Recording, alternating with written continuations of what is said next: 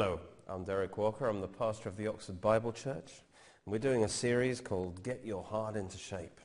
And we've been talking about how to get your heart into position so that it, the life of God can flow through it. You see, God is spirit, and he sends his spirit life and blessings to our spirit first of all, and then they come out from our spirit through our heart into our lives. Our heart is like a pump, like our natural heart, that receives the life of God from the spirit and releases it to wherever it's needed. A, it releases it into our life. And so the condition of our heart, which is the place where we do our believing, is vital to our whole life. That's why Proverbs 4.23 says, Keep or guard your heart with all diligence, for out of it flow the issues, the forces of life coming out of your spirit have got to come through your heart. You see, we're connected to God. We contact God spirit to spirit. John 22, 4.24 says God is spirit. And those who worship or contact him must worship him, contact him in spirit and in truth. And so don't look for circumstances to find out the will of God. That just breeds passivity because you'll just think, well, whatever happens is God's will. And therefore we just kind of go with circumstances. We're passive. No. The will of God is in your spirit. And we are to bring the will of God, which is in heaven, to be on earth as we pray. Your will be done on earth as it is in heaven. We are to bring the will of God from heaven to earth. We do it through our spirit. We contact God's spirit with our spirit. He channels his life through our spirit. And so the will of God is in your spirit. And we need to see that and receive it into our heart by faith and release it into our life by our corresponding words and actions.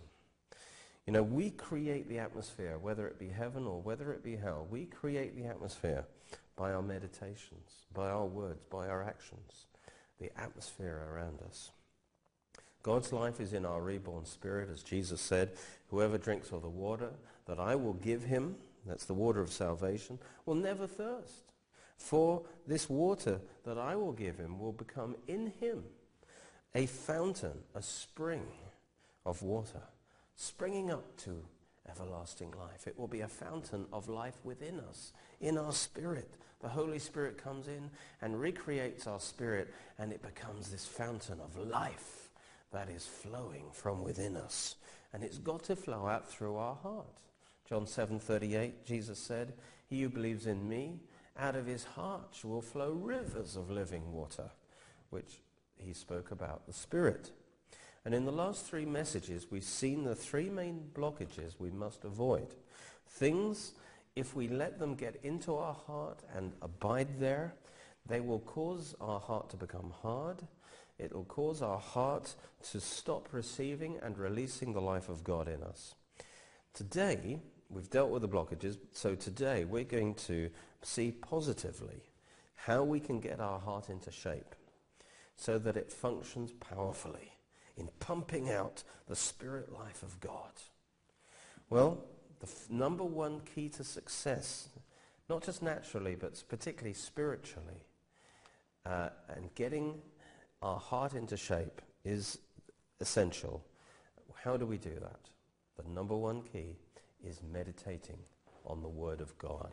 So what I want to share today about, we saw this already, Proverbs 4.20. My son, Attend to my words, the words of God. Incline my, your ear to my sayings. Do not let them, my words, depart from your eyes. Keep them, my sayings, in the midst of your heart. You've got to get God's word down into the middle of your heart. For they are life. God's words are life to those who find them. And God's sayings are health to all their flesh. Keep your heart. How? by getting the words of God into your heart. Keep your heart with all diligence, for out through it, out from your heart flow the issues of life. And so the number one key for your spiritual life is to get the word of God into your heart, into the midst of your heart. then the springs of life in your spirit will be able to flow. The heart will be in shape, in condition to receive and release that life of God within you. But we have to be diligent in the Word of God. And so uh, meditation is the method by which we take the Word of God and internalize it. Praise God. And make it part of us. That's how we get it in our heart. And I want to talk about how, you are, how we are to meditate on the Word of God. Well, how important is the Word of God? And I find with a lot of sermons and a lot of conferences and so on, that the Word of God is hardly mentioned. It's all the speaker's own thoughts. And they just quote the Bible occasionally just to create the illusion that the talk is from the Bible. The Word is not treated as if it was central or even relevant to the spiritual life. You know, God's Word is not, uh, God's power is in His Word not in human thoughts. And to me, if a message doesn't center on God's word and, and that it doesn't come out of God's word, then it has no real value of any, any lasting value. It's just spiritual candy. It's entertainment. That there can be no lasting fruit. Don't listen to anyone who downgrades the Bible as if it's not essential because God actually values his word most highly. I want, you to sh- I want to show you how much God values his word. Psalm 138, verse 2 says, I will worship towards your holy temple and praise your name for your loving kindness and your truth, for you have magnified your word even above all your name. What an amazing statement. God magnifies his word even higher than his very own name and person and character. That's an amazing statement to me. Do not devalue the word of God. You must treasure it in the highest way. John 8:31, Jesus told us how we are to be his disciples. He said to those who believed him, these are believers, if you abide in my word, if you continue in my word, if you meditate in my word, then you are my disciples indeed.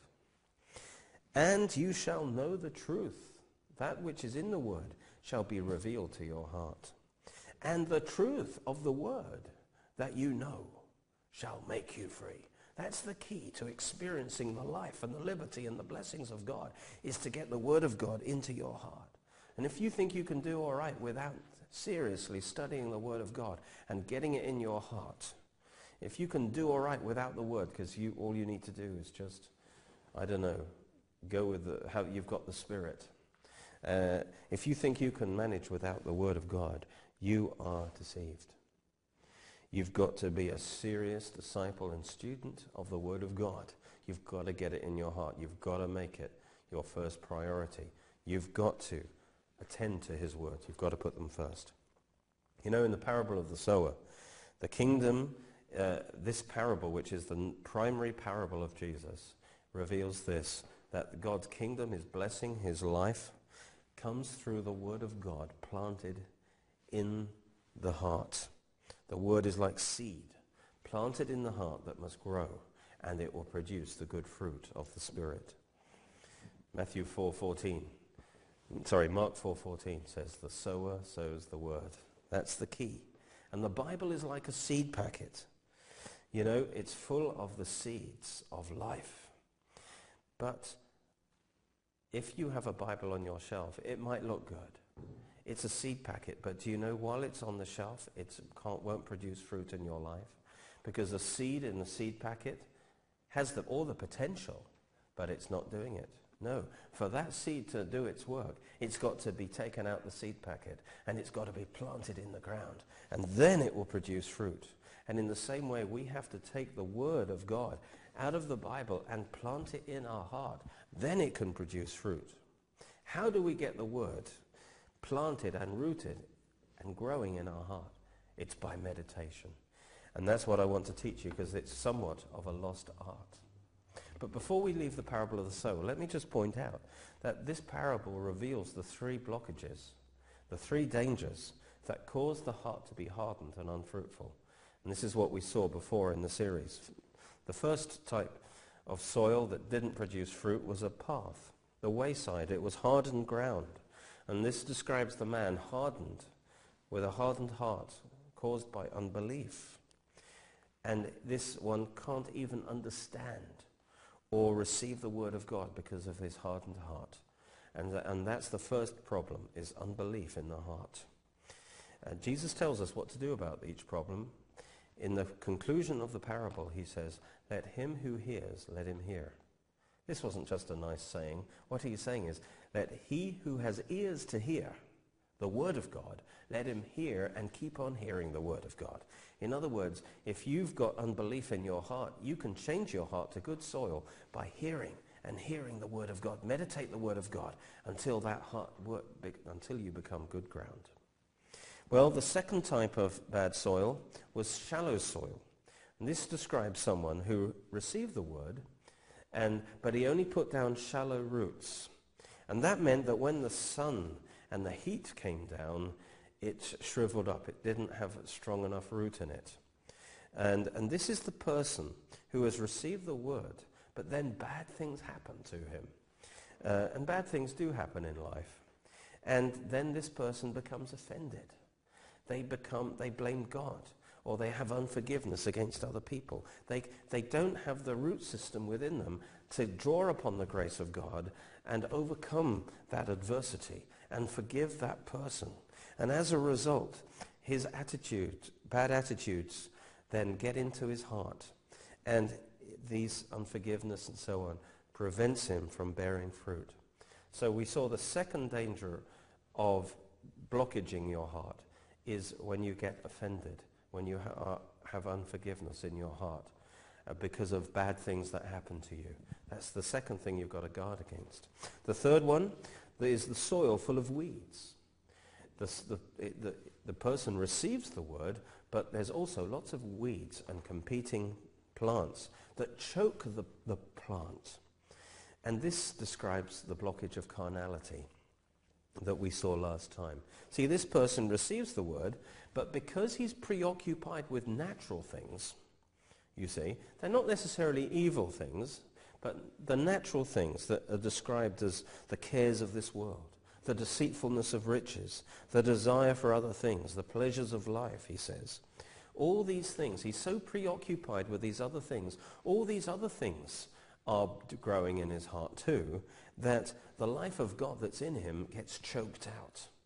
And his heart is cluttered up by carnality because he doesn't give special attention to the word of God in him and to the spiritual life in him.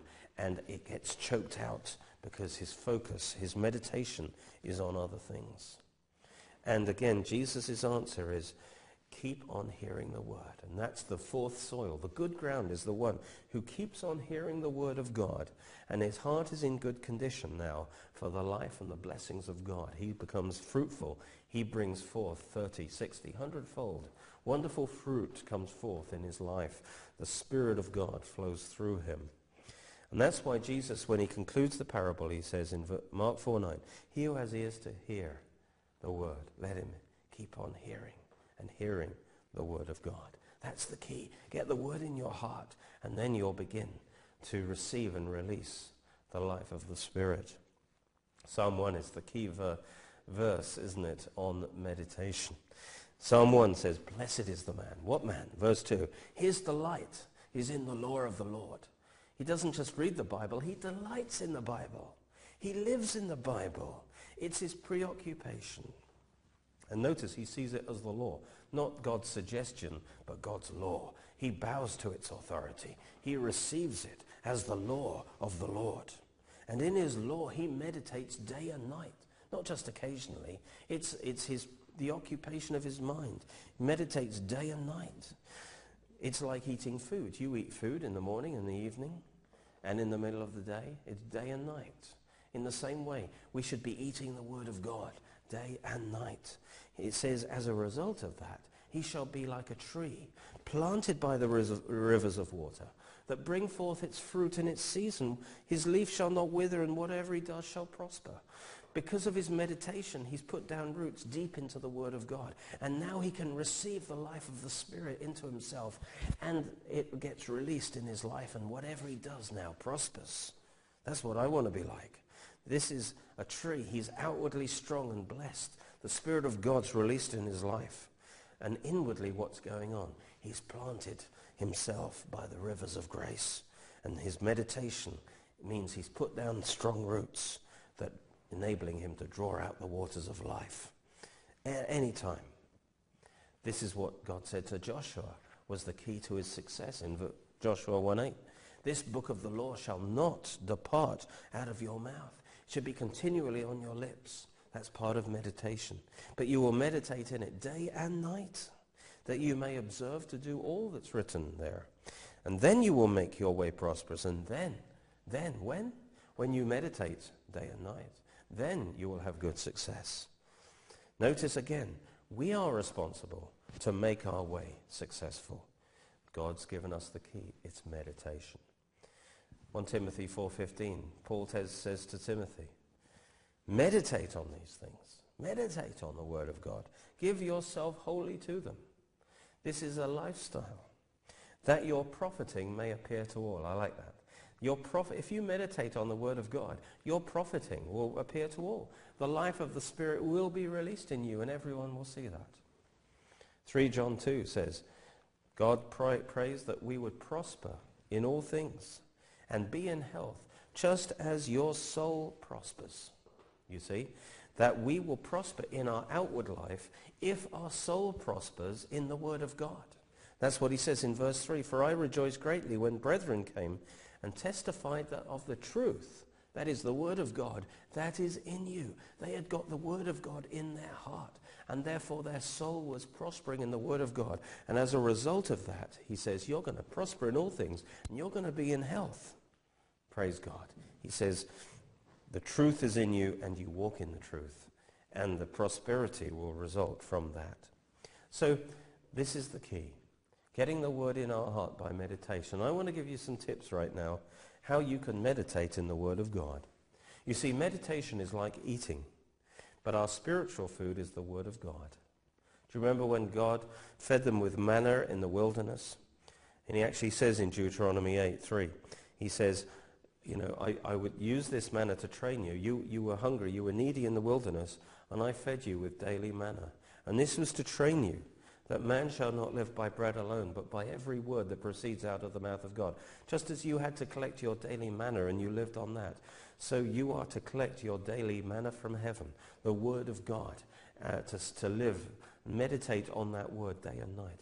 You see, as you eat the word of God, just like when you eat the bread, it becomes part of you. It releases, as you eat it, it releases its life and its substance to you, and it becomes part of you. So you are, meditation is to eat the word of God in such a way that it becomes part of you. You internalize it. And all the strength and the life that's in that word is released into you, your system. Matthew 4, 4. Jesus said, it is written, man shall not live by bread alone, but by every word that proceeds out the mouth of God.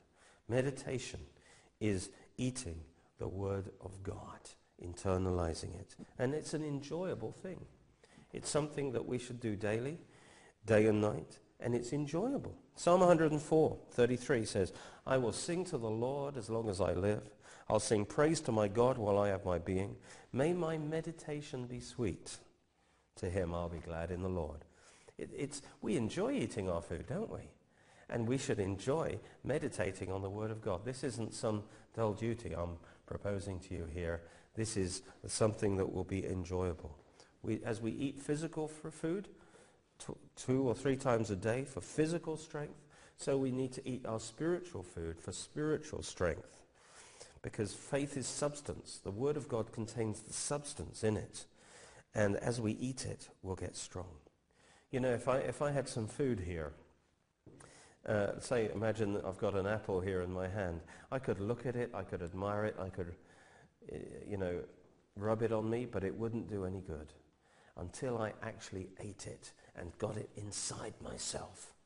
And that's what meditation is. It's not just looking at the Word of God from a distance. It's getting it on the inside of you, chewing on it until it becomes part of you.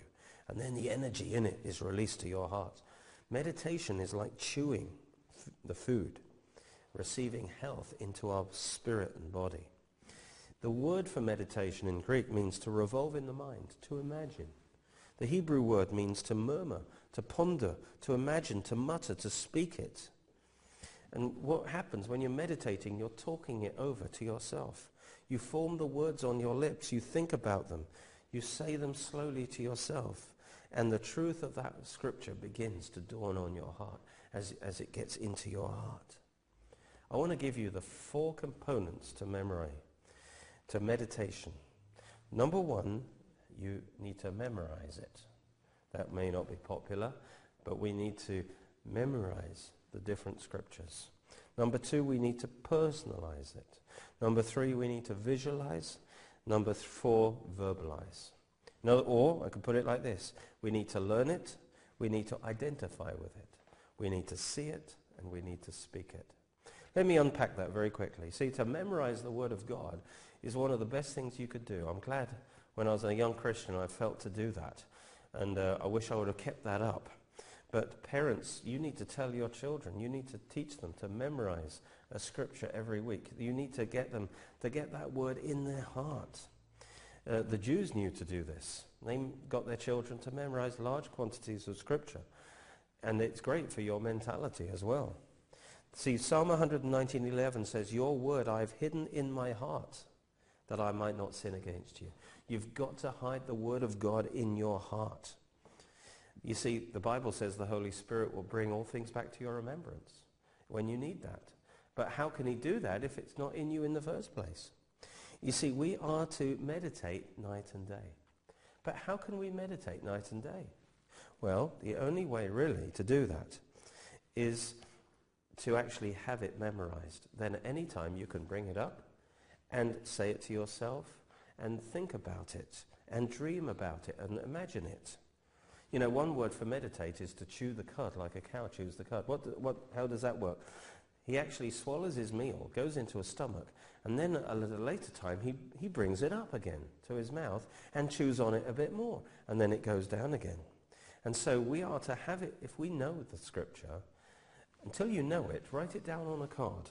All right? And in a spare moment, you bring it out and you think about it more and you say it to yourself.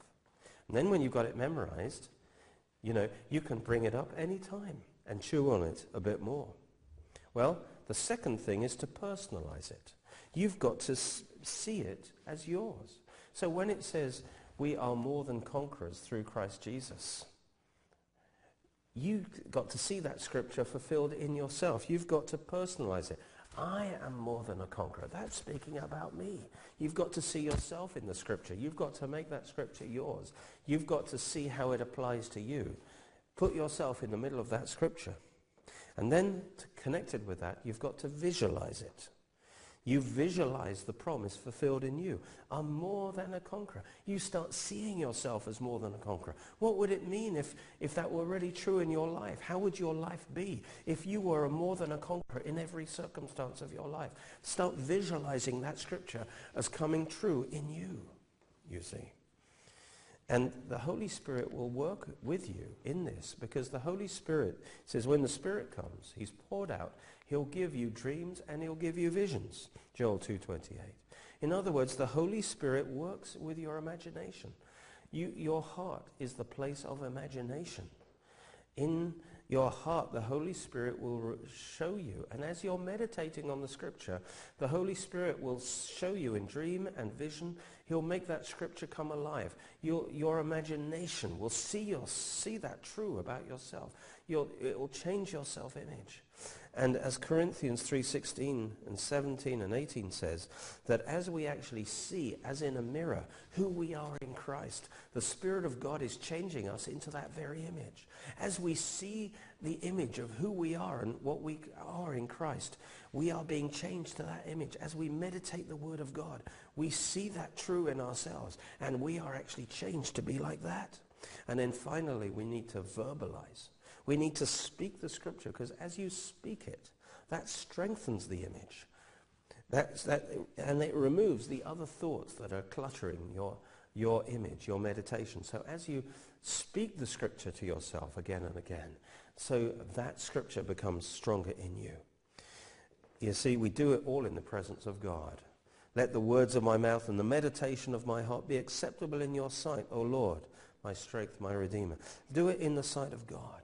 See, the image of God's promise fulfilled in you is what the Bible calls hope. We are to put on a helm as a helmet the hope of our salvation. We've got to see the image of that in our imagination. And the word hope includes two thoughts. Number one, it's something we desire. You must desire it. And, and as you meditate on the word, you must desire that word to be fulfilled in you. But th- it's not just desire, but it's also assurance. As you meditate the word, th- there comes a wonderful time when that assurance of that scripture being true in your life is given to you, and you know you have it. Let me give you a verse on each. On desire, it says, Psalm 37.3, Trust in the Lord and do good. Dwell in the land and feed on his faithfulness. Meditate on his word.